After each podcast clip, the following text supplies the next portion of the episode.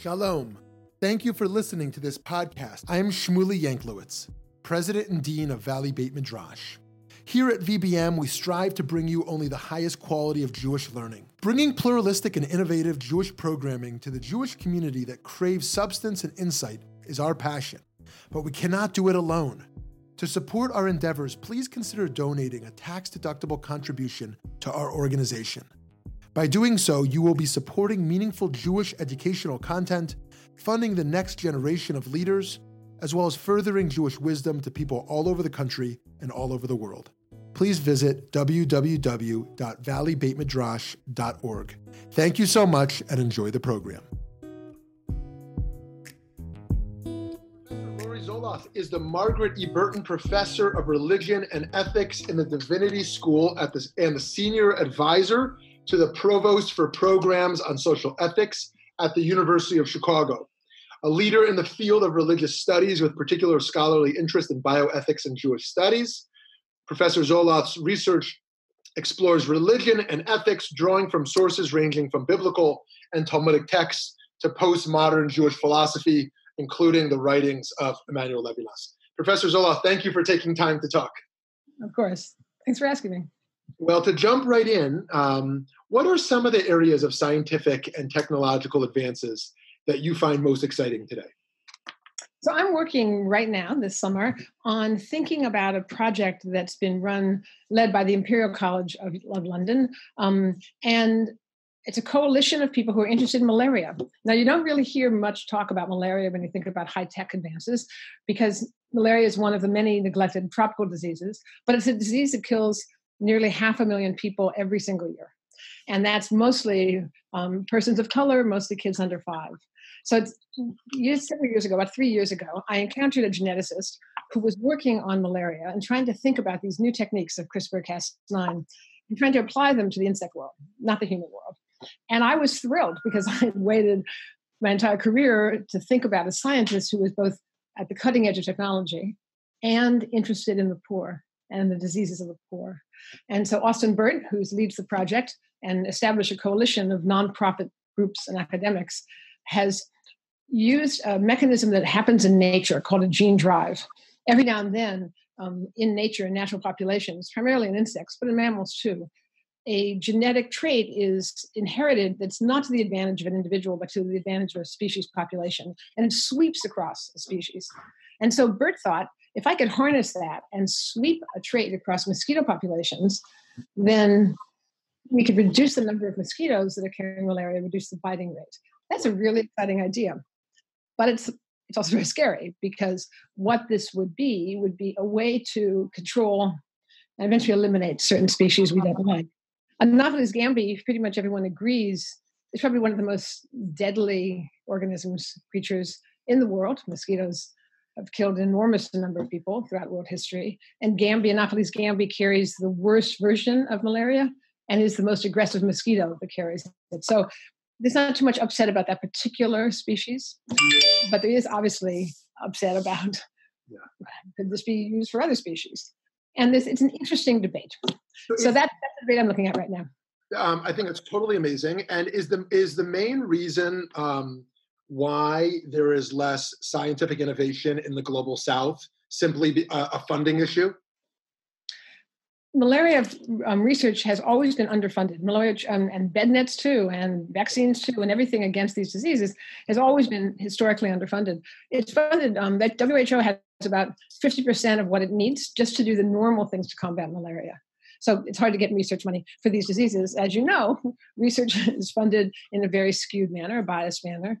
So, especially in the United States, diseases that, that affect senators, right. typically men, typically older men, white men, um, tend to be robustly funded, and ones that, that affect just you know poor children in Africa, not so much. Right.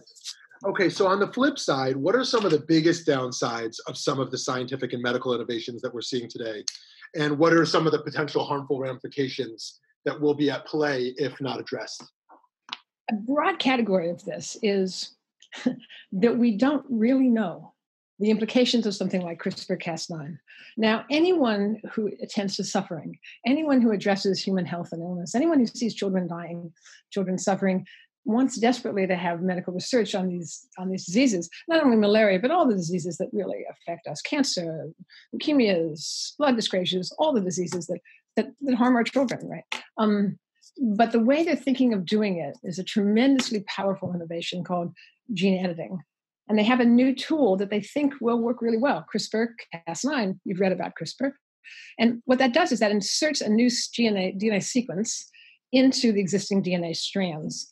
But the trouble is, they don't have much power over exactly where it goes. There can be off target effects.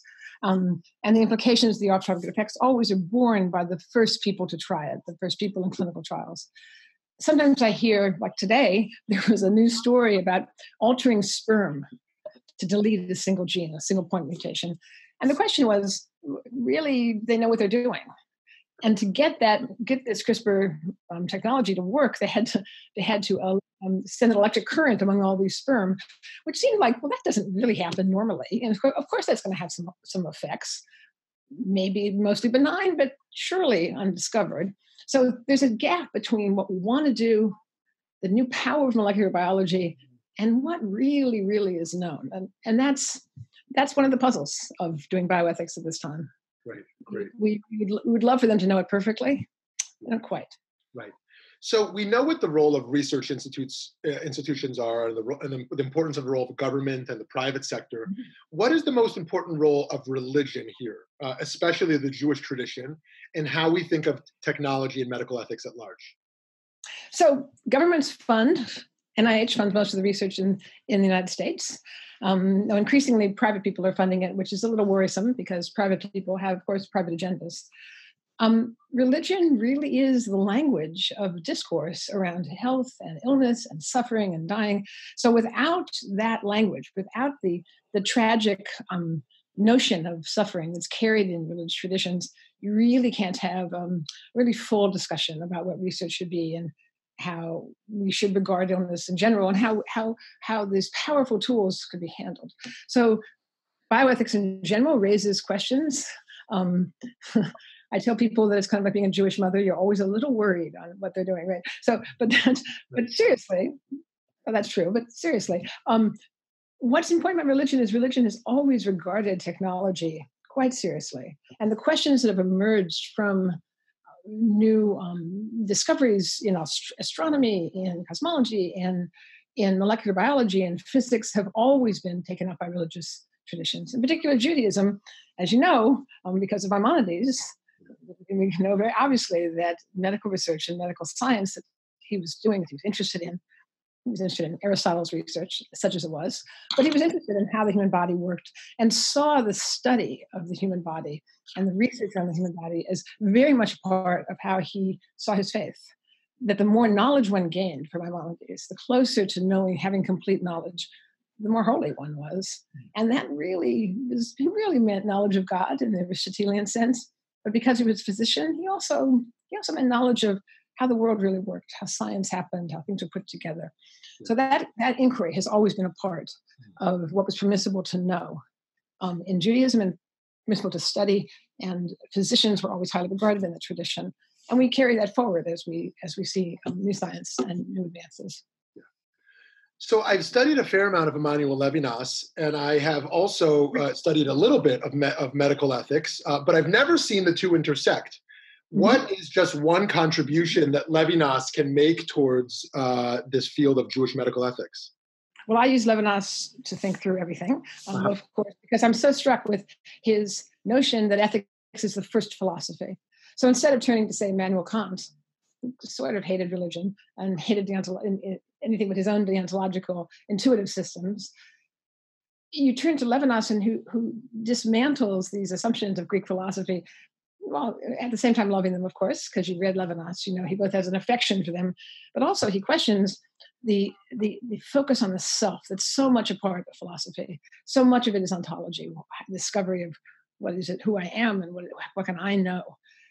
The contribution of Levinas, of course, is to the capacity for interruption, the interruption of the totality of human life by the radical intervention of the face. And when you regard the face of another, especially for Levinas, the eyes of another, the face is naked and the face is vulnerable. Um, he has a lovely line. He says, The face carries the commandment, Thou shalt not kill. And the vulnerability of the face is central to his thought. Now, of course, that's a very important um, idea and a very important concept when you're thinking about how medicine should be limited. By always thinking about the primacy of the face, the primacy of the needs of the other, and of the ceaseless um, call of the other that should interrupt your work, focus and ground your work. So that so much of science now, largely because of the funding distortions, because of the pressure to publish, the pressure to get tenure, the pressure to get your own lab funded, there's often, as we saw with the tragic Jeffrey Epstein disaster, people going and meeting and hanging out and seeking money from from the wealthy instead of thinking starting from what do the poor need yes. what do the oppressed need and so that's that shift can be very problematic. Levinas is always a correction against of that in many of his works. Does that does that the primacy of the face and the dignity of the other push us push us away from a consequentialist ethic? It, it does absolutely. Because of course judaism is deontological but a modified deontology. Because we look at the consequences we don't disregard what happened with our with our mitzvot and our commanded life and so then we, we come back into the into the room of the study house and say well how did that work for Rabbi Tarfon, right? Or how did that work for Rabbi Yosef? So, and then, so then, then the consequences modify the essentially deontological system. Mm-hmm. Great. So, shifting gears a little bit, um, you may have noticed we live in politicized, polarized times. Yeah. plays out in lots of different aspects of our of our society, um, and for us as as mem- as citizens. But I wonder how does that play out for you um, in your Judaism, in your in the thought and practice of your Jewish life? Um, how does that politicization of everything sort of uh, uh, affect that for you? So it turns me towards people like Hannah Arendt uh-huh. and Margaret Susman. Uh-huh. Um, what, Margaret Susman is one of the lost Jewish women's voices I'm trying to redeem here, who worked in the interwar period and was one of the few people who was friends with both Martin Buber and Gershom Scholem, actually, um, but who had, along with Arendt, this notion of the importance of discourse in the public square, mm. the importance of, of ha- bringing your conversation into the open and into public. For Arendt, of course, it's the, lo- the loss of the public square mm. that is the horror of fascism. And so, this notion that you have to confront face to face and make your best arguments. Um, also, a premise of rabbinic thought. Yeah. This is really important for us to remember to do. And right now, it's going to be hard because people are polarized, but it doesn't mean you should retreat and only hang out with people that agree with you, because then you, it's this incredible loss of the public, loss of the discourse possibilities that really makes citizenship possible. Mm. So that need to go in again. I'd like a face-to-face encounter. I'd like a trade union discussion, or that sort of um, a town hall meeting, rather than tragically internet. But at least this notion that you keep making your arguments, because the, hopefully the strength of the argument is what makes America possible. A good argument for democracy is still, I think, has power. So I think that's one thing that is helpful. The rabbinic method is about disagreement. It's about arguments. It's about uh, arguing until you come to at least a stalemate, if not a solution. And that oftentimes people are afraid of the argument, argumentative style. But I think it's something we should we can claim and not not be terrified about. Yeah. The problem is the truth claim. The problem is that we don't agree on facts. I'm writing um, today. I'm writing a piece on climate change and on water use and how little water there is, mm-hmm. and how it disappears, for instance, in Guatemala, which drives people north to press against the wall.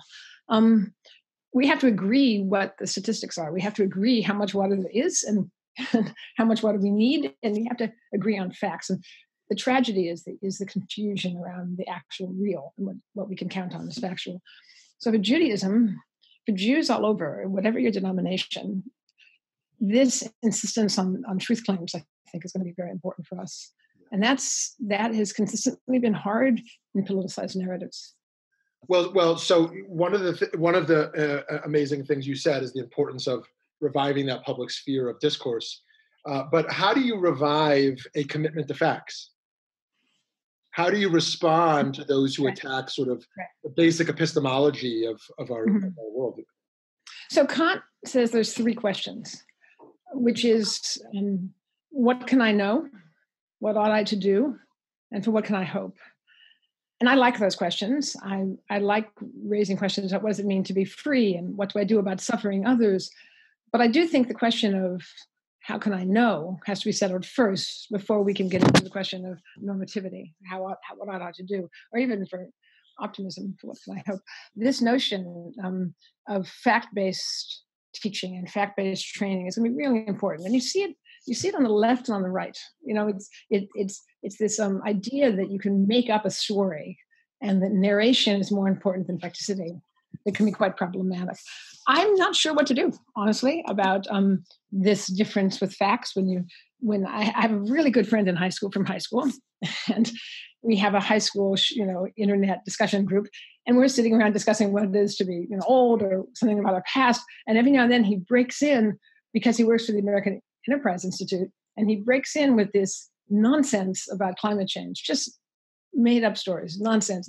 And I wrote to him recently, and I said, privately, just between us, do you really believe this? Or do you just really not want government regulations? Like changing his, and he didn't answer, but I'm still on that question. Is it a fact mm-hmm. that we're talking about that we disagree with? Or is it that people are terrified about something else?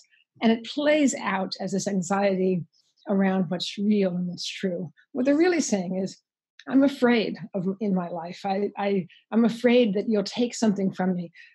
I'm thinking about how it's so much of it is tied to property. This notion that I own the earth and it's mine, and my little piece of it is so important to me. My little my little job and my little my meat eating or whatever, my hamburger is so important. And any threat to that is so terrifying. Mm-hmm. And we should, it's, or of course, Americans do this because John Locke told us to think that. He said, This is your land, mix your labor power, and then you possess it. And it's that that difference with Judaism, our notion that we don't own any of this. Yeah. This isn't this is God's. And so you don't you have this this confusion of possession. We can really offer some different language too, I think. Right. This right. notion that this is we are we are tenant farmers on this land. We're here only by literally the grace of God. Right. And we better take good care of it because there's nothing permanent about it. It's all contingent. So that that kind of um, surfacing the fear that's behind the confusion around facts, I think would probably be the best way to go. Wow. Wow. Okay. So I have a million things I want to say, but, to, but I'll move to our last question. Mm-hmm. Um, that as um, as as a religious Jew, as one who identifies as modern Orthodox Jew, how do you experience any tensions between the academic study of religion and your personal practice? So about 30 years ago, 25, 30 years ago, a group of us in the American Academy of Religion who were trained as moral philosophers, people who studied Levinas and Rosenzweig and Cohen, um, but loved Talmud and loved Jewish study, would meet at 11 o'clock at night just to do textual study together. And, you know, our, our colleagues in Talmudic studies would meet with us, only slightly mocking our, us, but we would try to use the skills of philosophy and the, the questions of philosophy addressed to Talmudic texts. And after doing that for about a year or so, two years or so, in a process we call textual reasoning. Um, we met with Christians. We found Christians found us, um, and we began reading together, shared texts. And then a few years later, we we um, decided we couldn't read the shared texts of Judaism and Christianity without Islam, and we invited Muslim scholars. All of this was quite controversial um, because sometimes people didn't want to talk to the Muslims or didn't want to study with the Muslims, and sometimes Jews were very protective of their texts and oh no, we have to have 14 commentaries. And we thought, no, let's just talk about these texts and study these texts.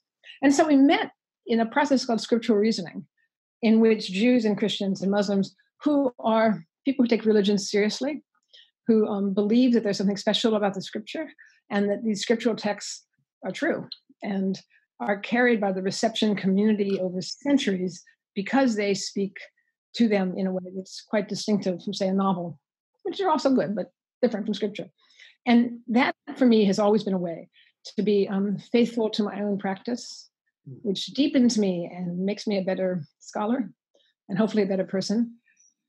And yet maintains my scholarly authority, maintains my my sense that I have to really take respons- take responsibility for the centuries of Western philosophy that I care about as well. And so holding those things in tension all the time has been very, very fruitful. It's a very fruitful discourse to think about these these two sources of, of, of, important um, narratives and important and important rules for me. Yeah. Against that, you put something like, well, what do we do about malaria? Or is gene drive a safe technology? Or can we change people's sperms? Against that, you put a question. and then you have two different sources of responses. Um, I'm not a rabbi, and I'm not trained halakhically, but I am trained academically. And I, when I write, I write from a very distinctive position, and I leave the halakhic authority to you and to, to people who, who have those skills. Uh, incredibly insightful. Thank you, Professor Zoloth. You can find her, many of her writings online, and uh, we continue to hope to uh, learn from you more in the, in the coming years. Thank you.